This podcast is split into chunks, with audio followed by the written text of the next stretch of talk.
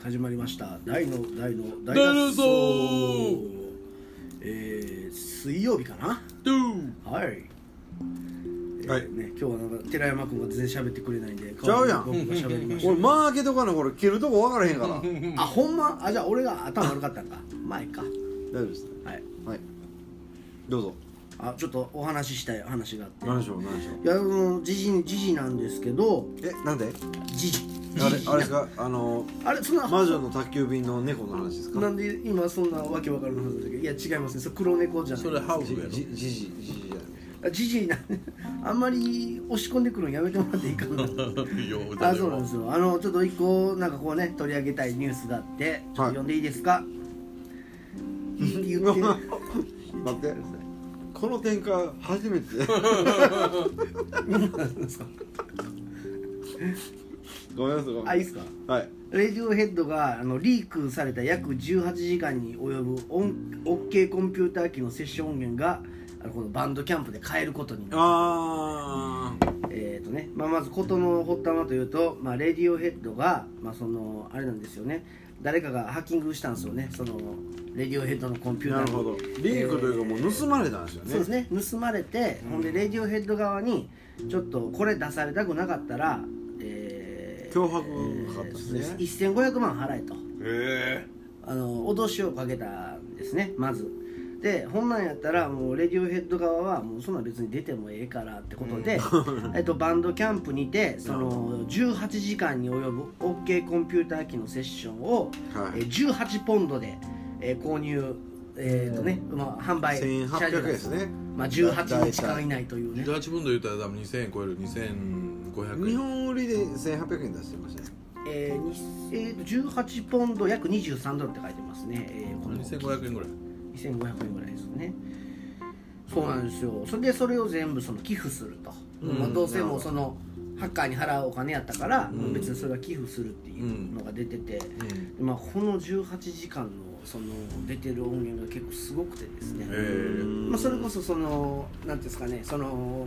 OK コンピューターに入ってる曲を鼻歌から作ってたりとか、うんしてあでてもこんなんって面白いなって思って、うん逆にその全部をそのなんていうんですかねスケッチしてるまあ逆に残っってるものなかなかすごいないですねそのないというか、うんまあまあもちろんそこの手の内を見せるのはどうかなとは思うんですけど、まあ、20年経ったものを全てこの手の内を見せるっていうのはちょっと面結白い構ですね斬新やなと思って、面白いなと思って、まあでも手の内なんか別に何でも見せるよねうん、それがお金になるももんやで誰も気づいてないだけでっていうか逆になるぐらい素晴らしいアルバムやってことやもんねそうですね大きいコンピューターがねマイケル・ジャクソンもねあうのん一人の MTR のミックステープあもあ出ましたもんねあれで口パクだけのやつね全て口であ声でやってるやつなねそれこそピッチあのすごいっすよねね完璧じゃないですかうん大きいコンピューターの時代でもそういうのが残ってるんですねちゃんとちゃんと残してるんですねちゃんと残しててで結構そのなんていうのかな多分、えーな何で録音したかわかんないですけど、まあ、これミニディスクって書いてるから MD やと思うんですよ媒体は LP かなえ LP 録音じゃないですか LP 録音じゃん LP 録音4倍取れてるなかったですかああそんなのあったんですありねますありモますノラルへでえうんまあでも音結構良かったんあでーでそれが面白かったなと思あってあすごいそれだけお金になるってことやから一枚いいアルバムを作ればうん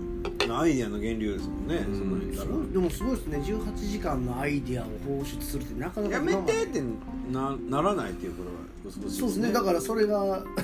ねならならへんかったいやだってこの世界トリックもクソもないもんだって別にいい音楽なんか何もないやんみんなギターギターなんか消えたら買えるしさうんそんなトリックないでしょだから別にいいんじゃないまあなそうんですかよねまあそれを寄付にするっていうのはね、まあそこはまああれまあ、ふっかけてきたのは面白いですねそふっかけできてまあでも風ちょけてるやんその額といい、うんその全部18に話していくっていう、あーだからこう音楽とかこう利権商売に見えても実はやっぱりゼロから1を作れる人間って別にまた作ったらええやんっていう気もあるし、うんでも作れない人にとってみればなんか財産に見えるんやろうねお金に換えれるとかあーまあ、作った側としては昔の『ゼロイチやしそうそうそう別にっていそうこそうとでしょね今はちゃうしってあるし、うん別にそれがじゃああなたの曲じゃないですってなってもまた作りゃええしうんまあ、そこはこうですねあるそのも感んね覚はかっこいい恥ず恥ずかしいって何も狙ったんかもしれないですね、うん恥ずかしいって、うん、恥ねず恥ずかしいっていうかそのまあその言ったらもうほんまにケツの穴見せるみたいな感じじゃないですかいつもその鼻歌はとかは正直今自分らのメモあのね iPhone のメモ帳見せろって言われたら、ん死にますよそれはそうですね俺も恥ずかしいあそう俺全然大丈夫よ嘘もほんまですか花畑とか行ってないですか、うどういうことえごめんなさい冗談ですけど花畑また絵歌詞とかでね、その書き留めてるやつとかないですかああその後からこれはみたいないいや全然ないなほんまですか、ん別に僕はもう絶対見せれないですけどねそれ僕もスケッチはちょっと寺山君は盗撮盗撮と盗聴のあれ雨あられや それそれ法的にボイスメモ法それ法的にそれボイスメモなあそうまあ法的に終わるっていうう、んあ、まあ、それは折れますね不明よななあうん、いや俺別に全然あはなんか俺が例えば明日事故で死んだらもうあの携帯寺山君にあげるからいないいないいないいないそんなにすごいですねそれはすそんなはそんな何も入れてないってことですかいやめっちゃ入ってるよ入ってないですかめっちゃ入るアイディアの方うん間違いなくまあ方向とまで言わんけどもまあとりあえず入れてるからねそれメロディーメロディーとか、うんまあ、ほとんどメロディーやねうんそうですね歌詞歌詞書けないんで歌詞はちょっとねうん思いついたらもう書き留めてるんですけどもう恥ずかしいじゃないですかうんまあ僕らは全く書かへんからねことあ歌詞でしょう、んだから書き留めてもしてないで僕らないからもう書き留めるしかないんですよええの思いついたと思った うらん書き留めるけど実際ダサいっていうのをのジレンマの連続なんえで酔っ払ってる時とかひどいへえ次の日見たらねえへえあれへんそんなそーえーどういうことん全然そんなんはないななないですねうん書き留めてないしうんうん歌詞は、酔っ払ってる時曲作らへんし酔っ払ってる時時はね、うんもうないいやそれはねありますね酔っ払って帰る時にあーちょっと思いついたありるすあるるじゃないですあかるあるは大体使えなるるそれです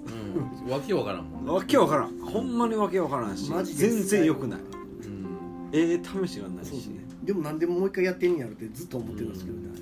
でも抑揚してるしこう気持ちがねうん、 そうかなでもあんまないな僕な全然まあなんかダサいのもあるやろうけど恥ずかしいとはあんま思えへんななるほど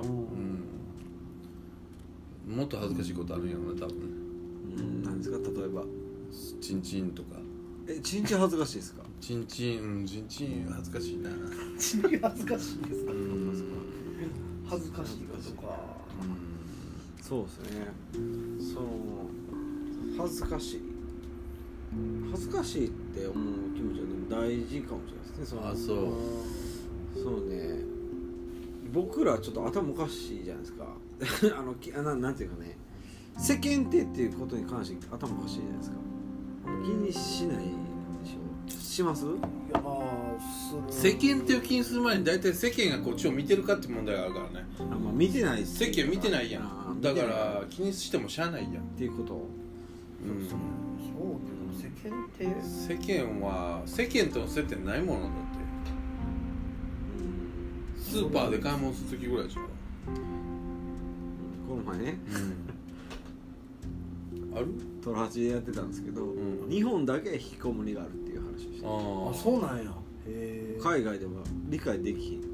あーあでもアメリカとか結構事件あるやんいやアメリカないんですってえでもなんか働いたことのないやつがおお両両親が家から出ていけってそれを訴えてとかで裁判ああ訴えてね、うんありましたね毎月毎月なんぼか渡してんのにとかありましたねうん僕とかもそうなかったですけどネットゲームでそのまま中毒になってもって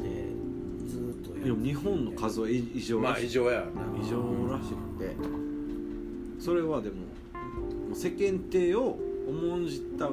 ゆえにああ引きこもるそううん親がねなるほどっていう部分で結構日本人って世間体を気にするじゃないですかめちゃめちゃ気にするでしょねうんっていうので世間体っていうのは面白いなって思ったんですよね、うんだからまあ、まあ、正直まああんまないじゃないですかここら辺でも界隈で言ったらね引きこもりまあある意味引きこもりや俺なんかこうもうほんまですよねよく考えたらよそうですよねちゃうよ引っかもって ないやんいやいやいやいあれやはもうね日本のね高度成長期の船木さんですようん結局僕らの世代ぐらいから始まるわけそうですよねよくよく考えたどらっからが始まったんかなたくさんらはうん氷河期ですもんね就職そう氷河期それはもうねドンピシャですもんねあのね家って大体お父さんの世代が仕事が忙しくてまず家にいないっていう、それから受験戦争でそすよのね落語者とっていうのが明確にある、本当時期ですよねそういう時期なんで、まあ、僕らの世代から始まってると思う引きこもりってうん40代、まあ、ミッド50代ぐらい50代ですね今こ問題になってるのは50代うんと思うそうですねでそこでやっぱりその世間体を気にするがあまり言ったら本人以上に両親とかがああそう仕向けてしまううんそしてまあ言うたって日本経済が豊かになったので、うん食えると増えるという問題であって多分急激な高度経済成長っていうのの負の遺産やあとー思うよ、なるほどねあんまりちょなんか知り合いでいます引きこもってるやつとかあのね僕団地に住んでたんですよねはあはあ大きい団地に住んでて例えばそこの1個の家庭がニートになるじゃないですうんか、刑務所とかじゃなくてですか刑務所じゃないですよ団普通の団地か普通の団地です団結地構その8000世帯とかもうマンモス団地に住んでたんですけどでそこの一家庭が例えばニートになったら隣のやつが「いや向こうはニートやん」ってなるんですなるよほどねええやんかとええやんかってなるんすよで団地ってごめんなさいごめんなさい学生の時ですかそれはそうですね僕が学生の後ですねだから僕はその団地を早く出てその団地にいた子が後からそのその悲惨なニュースというか、あっこう早く出てよかったっていうのは、へーでまあそれがもうどんどんどんどん感染しててでそこそういうとこって団地って結構その何ですかね収入全部結構一緒ななるんですようほんど格差がないもんなで僕が住んでたんでその分譲団地の集団やったんで格差がないんですよなるほどそしたらなんであっこもなんであっこもってなってうんもう次々伝染ニートが出てもうほんまにだからその団地だけでニートも何人おるか分からないあそうなかなかぐらいになってえだからそういうのはだから早く出てよかったねみたいなあ話そうなんやなったりはしたからだからそういうだから僕その韓国行った時にはい団地見てめちゃくちゃ上がって、あこれここも引きこもりやって思ったんやけどやっぱそんなことないんやなと思って僕だからその団地が全部悪いと思ってたんですよあ正ー直システム的引きこもりっにていうのは、その団地がえ生んだものだと思ってたなるほど自分自身はでもその時たくさんがあ「団地はどこにもあるよ」っていうあーなるほどねこれがあってあそうなんやって僕田舎やから団地ないんですよねはあまた団地っていうシステムがないんですよねうんあ4年生ぐらいまでは僕も団地で育ったんですけどうんそれから団地っていうのがあんま分からなくあーてシステム的にもう田舎なんでねよその家はよその家みたいな感じそうやろなで一個一個も離れてほしいそうなんですよねまあでも極端な話をすると、はい例えばこういう話があるわ僕なんかは結構あのー発展途上国にいるとあみんなやっぱりね小学校行かないよねあ働くってことですかそうやねうんうんうんもう働きに出される学校行くぐらいやったら働けとで子供はどんどん多い10人家族になったって、うんもう労働力大きなとしてっていうそうもうみんな働いて金作ってこいとうんうんでいうところでやっぱ引きこもりっていうのは絶対成立しないしないですね物理的に生きていかれへんですもんねそうあまりにもじゃあ所得が低いからってことですよねだからやっぱり引きこもりがあるっていうことはそっ日か本がどれだけ豊か豊かすぎるってというここととでやすねと思うねだからやっぱりそうだよねなるほど高度経経済成長の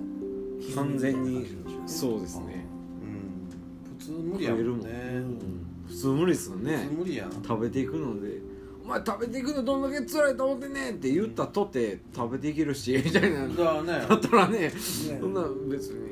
で言うたってそういう人は50歳の人でもまあ父親が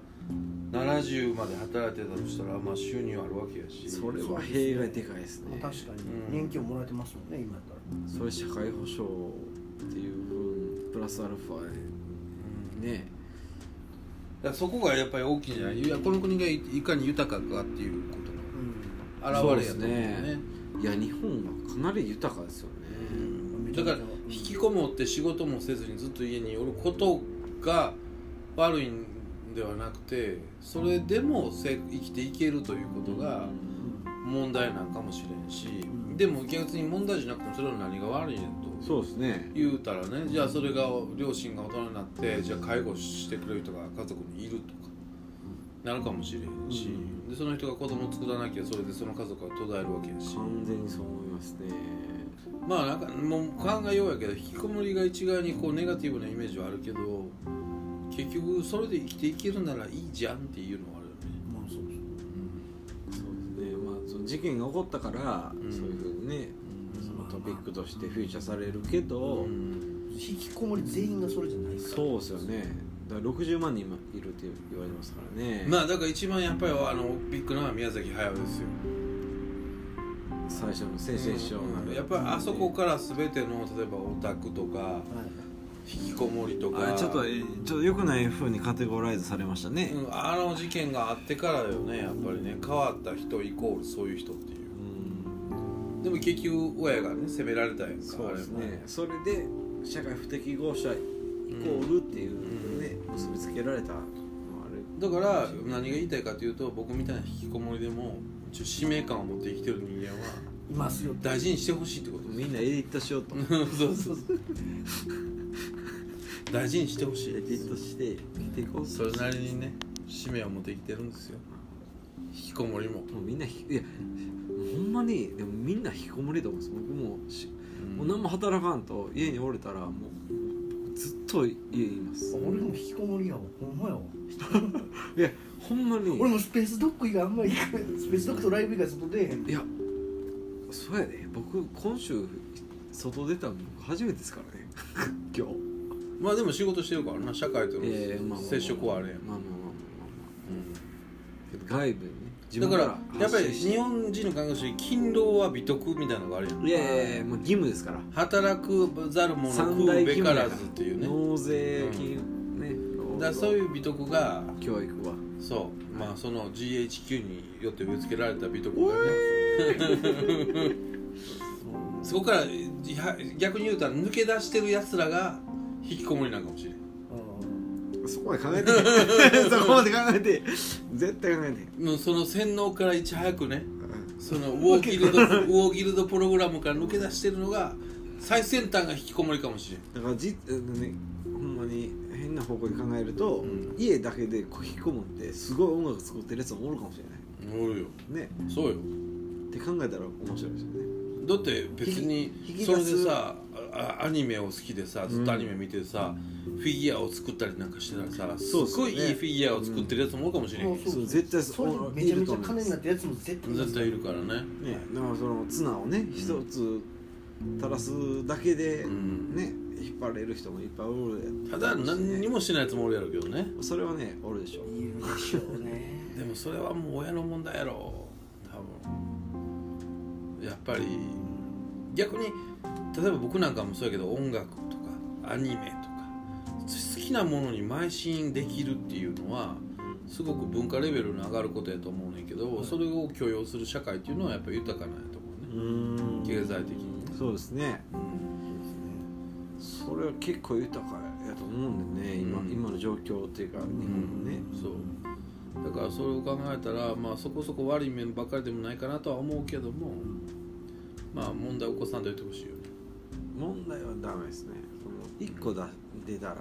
うんみんな言われるから、引きこもりが対応生きづらい世の中になりますよね僕らはもう引きこもりの味方ですからね悪い引きこもりやめてくださいいらんことしないししんとってますはいということでねすごいですね水曜日になってこ今週面白いですねはいでは終わりますさよならそうまた明日